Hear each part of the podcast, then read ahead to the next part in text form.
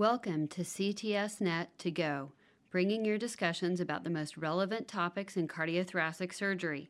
The Cardiothoracic Surgery Network, known as CTSNet, aims to connect the global cardiothoracic surgical community through communication, collaboration, education, and interaction among cardiothoracic surgeons and their teams across the globe. Learn more at ctsnet.org. My name is Shanda Blackman, and I'm just one of the hosts of CTSNet to Go. We hope you enjoy. I'm thrilled to be joined today by none other than Dr. Yolanda Colson.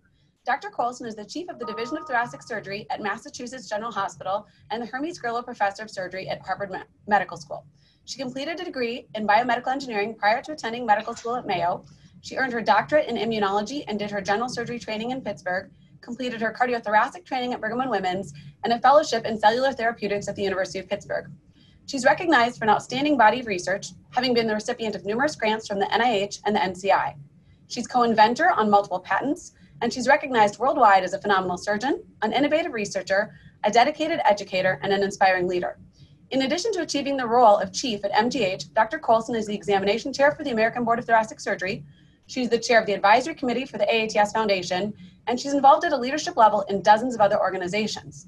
Dr. Colson was recently elected into the position of Vice President of the American Association for Thoracic Surgery, meaning that in two years, she'll become the first female president in AATS history. Dr. Colson, for so many women and underrepresented minorities in our field, your election into the role of AATS VP was a huge monumental event, recognizing that this is a progressive and important landmark for our specialty as a whole. And as a female surgeon who's been inspired and motivated by you and all of your achievements throughout my training and early career, I'm deeply honored to have the opportunity to interview you. Thank you so much for joining us today. Thank you, Mara. That's a wonderful introduction, and it makes me uh, feel a little older or a little bigger than I really am, but I'm, I'm, I'm actually quite honored for the opportunity. Well, and, sorry. And I actually think, and I actually think you're you're right. This is a monumental stepping stone for women uh, and and underrepresented minorities because I think it does show that we've actually made it in in some ways and that we um, are part of these established organizations and that we are respected as having roles to play in them and I think it is a very important statement and a very important landmark for all of us. Yeah, so absolutely, was- absolutely. Well, we're so glad glad to have you here today. So let's get started. Um, as I briefly alluded to earlier, in addition to your surgical practice, you've really achieved remarkable success in bioengineering and developing new materials in thoracic surgery for novel approaches to treatment delivery. So, speaking to the younger members of the audience who may be at the start of their academic surgical careers, what advice might you offer to them regarding finding a niche or an area in which to focus? And as a follow up to that question, how would you advise younger surgeons in terms of allocating his or her time um, in terms of developing a clinical practice versus a novel research effort? So I think it's a it's a great question and and it's one that we all kind of ask and I think the kind of secret sauce if you will is to make sure that your research builds off a clinical area that you're really interested in. Sure. I think trying to pick a research area that you think is hot it won't be hot by the time you get there and are, are writing your grants and have your preliminary data. So do something that you actually care about and have a clinical interest in because it's going to allow you to kind of build your clinical and your research angles together. And one will feed the other. The more research that you do in understanding the problem, it allows you to become an expert clinically. And the more you clinically do allows you to have patients and tissue and and ways of studying it. So you can actually work off one feeds the other and i think that's really important. The the other thing that i think is really important is for all of us to recognize that progress isn't instant. Mm-hmm. Project, progress is a very gradual thing. That you don't think you're making much progress in a field and maybe you get one paper and you get a, a grant over your lifetime, what you see is you made real impact in a field, but it's slow. It's like ice melting sometimes, sure. right? Sure. Um, and so I think kind of an example of this is I didn't start out doing the research that I did. I started out completely different, but in the OR saw a problem with local recurrence, drug delivery, and thought this would be a really interesting thing Yeah. to look at. And then serendipitously, somebody I meet a student who want who needs a project, who wants to work on that, but it didn't start out with an NIH grant. It started out with a patient who gave us five thousand dollars that we could buy the materials to do what we wanted to do, right? And so from that grew out four R01 grants. But Yeah. it started out as a question in the OR, right? And so I think that that's important. That's terrific. And I think that's kind of the basis of the traditional idea of a surgeon scientist is that what you do in the operating room can help you in your research and what you do in your, the laboratory can help what you do in the operating room and the reason for the, the premise of a surgeon scientist. You mentioned that what you start researching or um, the area in which you may have a clinical niche at the beginning may not be where you find yourself ultimately. And you mentioned that for you it was a something that came up in the operating room to what extent is it okay to have your your um, area of interest or your area of specialization defined by the need within your community or the need within your institution? So for example if you already have a partner who does mini mitrals and you already have a partner who does aortic work is it important to find something that fits well within your group? Or how, how should one really think about their subspecialization within their practice setting? I think it's a combination, right? I think if you have five people doing mini mitrals, that's going to be hard, right? So it's a little bit of what the opportunity is and how you can build kind of that synergy between your kind of your expertise, what you're interested in clinically, and kind of how you want to advance the field. If there's no one in that field, that's clearly wide open. But if you don't have the patients coming in, that's hard, right? So that's one of the reasons my initial research shifted was because what I had started out as my research focus when I moved, I didn't really have the same synergy to be able to build that and what I saw was an opportunity elsewhere. So it may be looking at what does the group need, where is the unmet need, Sure. and where's the unmet need in the field and where's the unmet need with who you're working with? And sometimes it may be partnering with someone who yes they have a large practice and you can be part of their legacy and really advance the field and that works out great. It may be that there's only three cases and there's three people already doing it. So i think part of it's looking at the landscape and figuring out how you can have the most impact.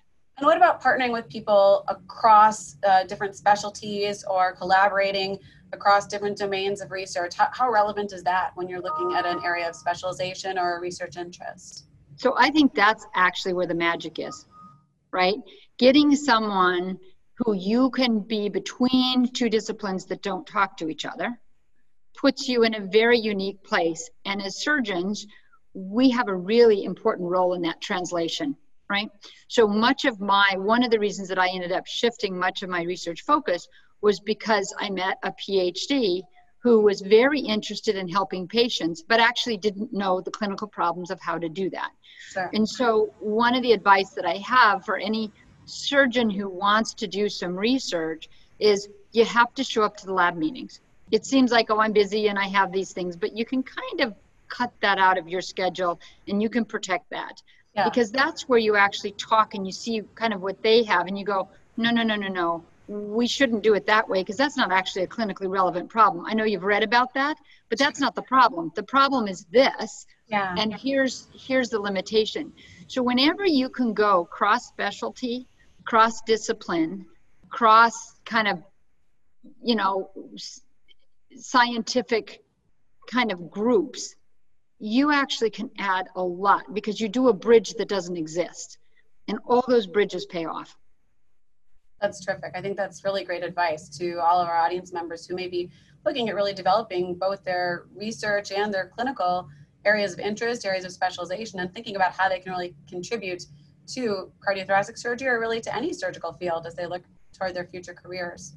Um, well especially especially if you can especially if you can collaborate with the medical field because now they get to know you we tend to run in our own silos so now you're going to meet with the cardiologist or you're going to meet with the pulmonologist or the oncologist and all of a sudden you're speaking their language and they understand your language it'll actually build your clinical practice So we've been talking about all these collaborators and support system for our research, for our clinical practice, but we also have some supporters outside of the hospital Um, I'm aware that you have a wonderful family, including a very supportive husband and two daughters.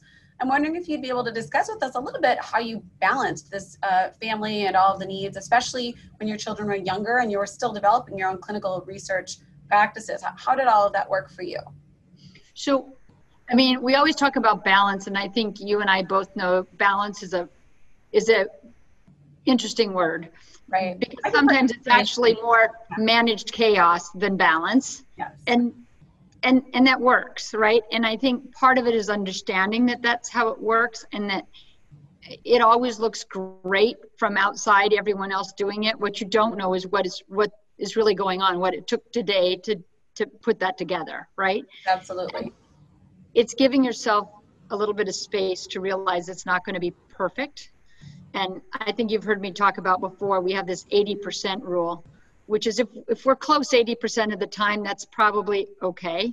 So the you know, you have to decide all the kids' outfits aren't going to match, and maybe they didn't really eat at the right time of day today, but you got it done and, and it's okay. And you have to recognize that you have to give yourself a little bit of leeway, right?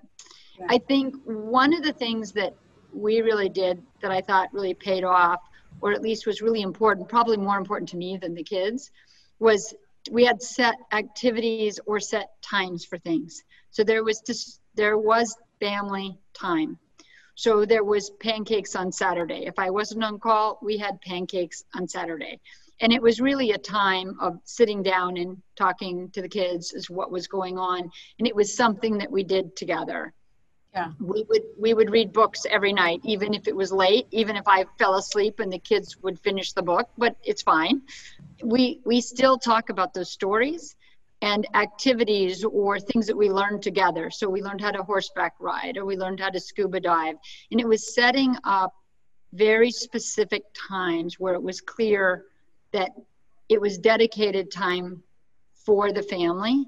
And i think that was really important. One, because it made me feel like I belonged, which I think is really important because we're so focused on our careers that we feel like we're left out sometimes because there's things that have to get done that you're not there for, right? Yeah. And so I think it made me feel like I belonged, and the kids felt like I was involved in, you know, parts of their life that we still talk about this story or kind of there's kind of a family culture and a family story that evolves and you want to be part of those for the most part i find that if you can kind of share a little what you did without making it terrifying or without talking about personal things you shouldn't talk about about patients but having them understand why you weren't there today that you did something that was really important. Yeah. I think is very important for children to understand that they're important, but other things are important, and that by them being willing to share you, they're doing something important by proxy. And and they've always felt that, and I think that that is an important lesson for them to learn. Um, the other part of the equation, obviously, is your significant other, the person that's picking up the slack when you don't show. And they have to be flexible, and you have to recognize that flexibility. And I actually think it's as simple as saying thank you, recognizing that you inconvenience them, recognizing that it's easy to fall into, oh, they went grocery shopping yet again. And we go, well, yeah, I couldn't go, so you went. But it's much better to say thank you so much for doing that because I realize I didn't help you on that this week. It's just recognizing that. And I think that's a big part of it because I think that's how we get through this whole process and still be human and still be sane and still be appreciative. I think you have to have your family and your spouse. Absolutely.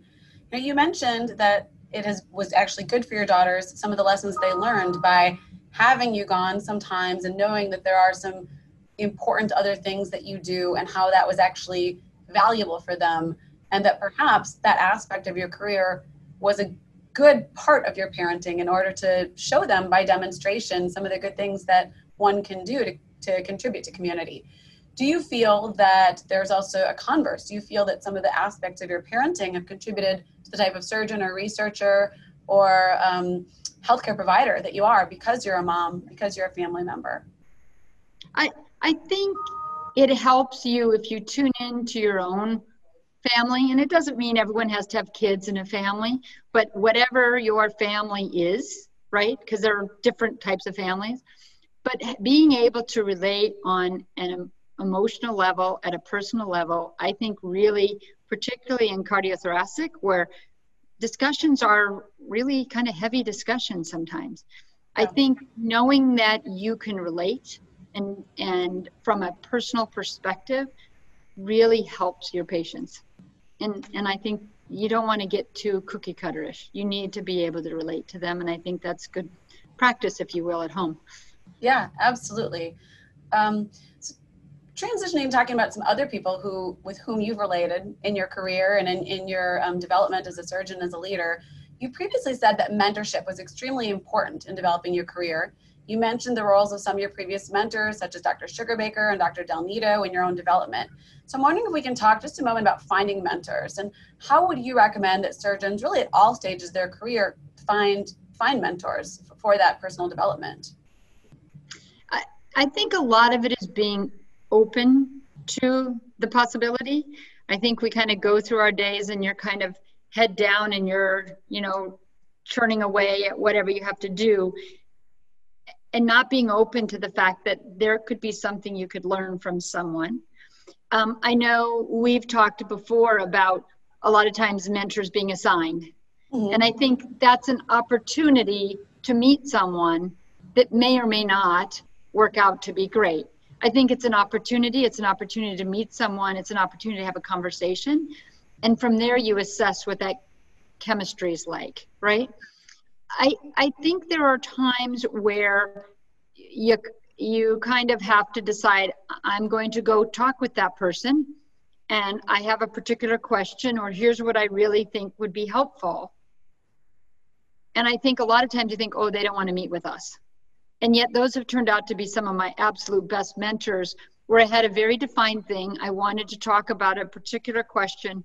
Here, can you help me with this? I know this was your career path, and how did you decide that? Which seems like an interesting kind of conversation. But I didn't just go in and say, I need a mentor. What do you think? Right? It was a specific thing I needed help on. So I kind of opened the door. There's a bridge there. And some of those have been where I've gotten answers and it's been useful to me and I've moved on and they've moved on and it isn't there. But some of them have been tremendous. And it's that understanding of what's that connection and how do they help you. So the whole reason I ended up in cardiothoracic at all was because Michael Kaye um, from Mayo did a bunch of research, and I wanted to talk to him about transplant and cardiac surgery, not recognizing that there weren't many women in the field at that time. And I go over there just saying, So, I, how, how did you make this decision and how does this work? And can you tell me about transplant? And I ended up do, working in the lab for a long time and, and going over there and seeing things. And he would call me every year or two, you know, for 20 years. How are you doing? What's up? That just started because I went over and told him I was going to get a MD, PhD, and did he have thoughts on things I should study because I was interested in this. Um, I ended up, you know, with Dr. Sugarbaker, I ended up doing cardiothoracic at Brigham because it was his program and yeah. it was a conversation about how about, you know, here, what does this have to offer? Like, where do you think the field's going? That sort of thing. And clearly that, you know, I was at Brigham for a long time. Yeah. Yeah. Right. And Dr. Del Nido, I met in Pittsburgh because I was on the general surgery service and did a rotation at pediatric cardiac and really liked cardiac surgery. And so it was a little bit of so what are the things you need to learn? How do you balance research and so you can think of those questions, but it's getting it's getting is thinking about it, being um, organized about it, sending an email and calling people and see if they'll talk to you. If you're organized and you have discrete questions, the conversation will go from there. And I think that's one of the ways. Sometimes people don't have the time and can't do it, but sometimes they will. And it, it tells you a little bit that that'll potential for a good mentorship if they have time to talk to you. If they don't have time to talk to you, or are too busy, it's probably not the best mentorship, right? Right. So as we, we talk about your mentorship experiences among the people who mentored you, um, I know there was a diversity of individuals who shared different strengths with you. Some of them potentially research interests, some of them clinical interests, maybe even other aspects of your life and your career and leadership development. And I know that you mentor a wide diversity of trainees and young surgeons um, who have similar interests and who can learn things from you. I also know that you've had extensive leadership um, with women in thoracic surgery, and you will be the first woman president of the AATS. And a question that I have for you is in addition to having a, a, wide breadth of mentors, is it important to have someone to whom one can connect, especially if you are an underrepresented minority? Is there a value to um, being mentored by someone who, you know, looks like you do or has similarities to you from a demographic standpoint? It, it fundamentally changes your belief that it's possible. And that's why I really try to mentor so many people. And then the second half of that mentorship, although we talk about them being separate, is sponsorship, right? So it really is about seeing someone. If you can mentor someone that you can see has has the potential and the trajectory, that sometimes I find I have to tell someone who's like me, a woman, underrepresented minority, to say, no, no, you can do this. It's okay. There's nobody you can't see the path but it's there. Yeah. and that's that's part of the whole thing is to help people see it help them organize their thoughts understand what the pathway is because i'm far enough ahead i can look backwards and go actually there's an opportunity over here sure that sure. i couldn't see going forward but maybe i can see now in, in retrospect and as a sponsor I can open those doors. And that's really the power of having people having such a diversity in leadership is because people don't recognize that the doors have to be different or the pathway is different or what they're bringing is different so therefore the opportunities are different and it's really looking at how can we really do diversity and make our specialty stronger and part of that is because we don't need the same solution over and over. What we need is 10 different solutions, right? Yeah. Oh, that's really well stated. I, I really appreciate that insight. I think that's that's incredibly helpful for um, a lot of the young members of our specialty, but also some of the more established members of our specialty to hear your perspective on that topic. Well, uh, and I think I think it's a it, it's a real part of maturing be, yeah. because you do have different parts of your career and different aspects that you need to do. And it's one of the obligations as you get further in your career is to make sure that you're taking care of the young people trying to come through, right? That's fantastic. You know, speaking of people coming through, a lot of recent discussions, including this one, have really emphasized early career surgeons, including trainees, who are so important to the future of our field. I'm wondering what advice you have for mid-career surgeons, those who have developed their practices, may already know their niche, but are perhaps unsure of how and where to grow once that hustle of early practice building is kind of slowing down and research setup is a little bit more calm. Um, so for people at that stage, how do they keep themselves, their career, and their practice developing at the mid-career level? And do you think that that process is important? Oh, it's fundamentally important. Um, I see kind of three phases in careers overall. I see that early phase, which you're absolutely right. It's that kind of hustle. It's about you know yourself and your survival and how do you do that right how do you immediately survive how do you build a practice that sort of stuff but then you're absolutely right because then there's kind of this pause and you're like okay now what right. and i think that's an incredibly um, vulnerable time i think it's particularly vulnerable for women and underrepresented minorities because that's the time you start looking around to say, okay, now what? But I don't see the pathway. I don't see how this works out. I start to think I've been working hard and I can't quite get through that ceiling. So I actually think that mid career level becomes really important. Okay. And that mid career level is that where do I fit? What is my national role? And it's where you need to start looking at okay, I've built this part but how do I fit in and what is my impact? What's my national impact? It's where you start to work with your sponsors and your mentors about where can I start making my mark? What am I really interested in? I've seen enough now, right, to know where I think is really great. And what do I want to start having impact? What are the what are the committees I should be on? And how can I get on those committees? What are the things that I need? Where do I think the key problem is? And how can I actually start changing that? So it's the part where you start to form yourself. It's kind of like that teenage of who am I going to be? And Yeah. I don't say that in a bad way. It's where you start to form who you are. And the senior part, you've kind of had that impact. Now it's it's us thinking about what does the field need to do to grow and survive and how can we nurture that mid level because that's the people who are going to have the impact and take us to the next level. And and we need to reach out and be sponsors and put those people in the positions of leadership because they're going to be our legacy. And it's recognizing that that as you get to senior it's not about you now. It's it's about that early career getting them so that they're safe and can start and survive but the mid levels are the ones that have to have the impact and we need to really coach them into being leaders. And and and i think the other message for the mid level is you need to be flexible because that's actually where my research shifted. And if i had stayed where my research was because i was working in you know chimerism bone marrow transplant not Yeah. that that's not important but i didn't have the support to impact the field in that so by shifting it was a different direction Right. but i could do far more and so it's getting your mentors to help you figure out where your next five or ten years needs to be as mid-level so that you can have the impact for later I think that may it may be a common um, fallacy that once you get to that mid-career stage, you don't need mentors. And I think that's a time point, like you Yeah. explained, that one really does need mentors to get to the next level.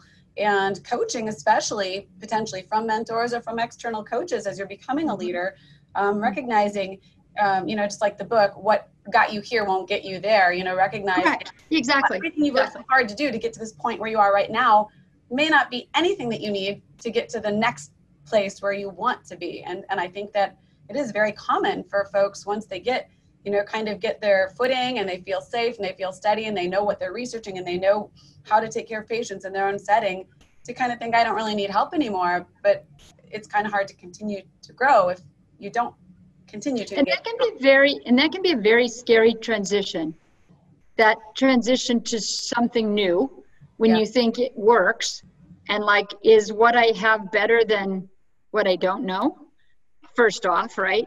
And the, and the second is to realize that the that the field has changed from when you started right? So it's like if you learned everything as a thoracotomy you gotta move to VATS and you gotta lo- you move to robotic right Right. so you have to be able to make those transitions. And and and i think that's particularly challenging when you don't have role models to see how they got there. Because you may look at something and say well yeah but i i can't do that or that's not Sure. me. And how do i get there? And the point is is by showing that it looks differently that transition becomes less scary. But I- do think we need to reach out and do a fair amount of sponsorship. And sometimes sponsorship is pushing people right? Yeah. you, you need to do this and you'll be fine and i'll help you that you'll be fine but you need to stretch a little bit because it's not as safe but it's how you it's how you move up and so i think that becomes really important That's terrific. And one- of the things that I heard you mention when someone in their mid career is thinking about what the next step is or um, how they want to make a difference, that questions they need to ask themselves are really how do they want to be remembered? What is the, the achievement that they want to leave behind? So, just jumping off of that discussion, I want to ask you um, in, in your enormous achievements and all of your leadership positions, can you share with the audience how you personally, um, Dr. Yolanda Colson, want to be remembered as a leader and what type of legacy you want to leave behind? Um, I I think it would be that that all of us want to be remembered as a you know excellent surgeon, who took really good care of their patients. I think none of us are in the business that don't want that. Right. But I think in addition to that, it's about being collaborative and about expanding the field and making our field better by being more inclusive, bringing people into it, looking at the different gifts that people bring to our field. And if we can use that to make each of us stronger, make people happy in what they do, that'll lead to better patient care. And I, I think that I just want people to understand their value. And it's really about being inclusive. That's terrific. Well, thank you so much for those wise words and for sharing so much of yourself on this interview today. And I certainly want to sh- thank all of the CTSNet listeners who've been um, watching this interview. Um, I feel very honored to have had the chance to speak with you, and we just really appreciate you, and we, we look forward to your continued leadership. I want to thank you. This has been a lovely interview. Thank you, Mara. Thank you for listening to CTSNet to Go, your resource for podcasts focusing on cardiothoracic surgery. Find more discussions as well as surgical videos and other cardiothoracic surgery resources at ctsnet.org. You can also keep up with CTSNet by subscribing to the YouTube channel at CTSNet Video, by following at CTSNet.org on Twitter, or by liking CTSNet's page on Facebook. I'm Shanda Blackman. Thank you for joining us on this latest episode of CTSNet to Go. Have a great day.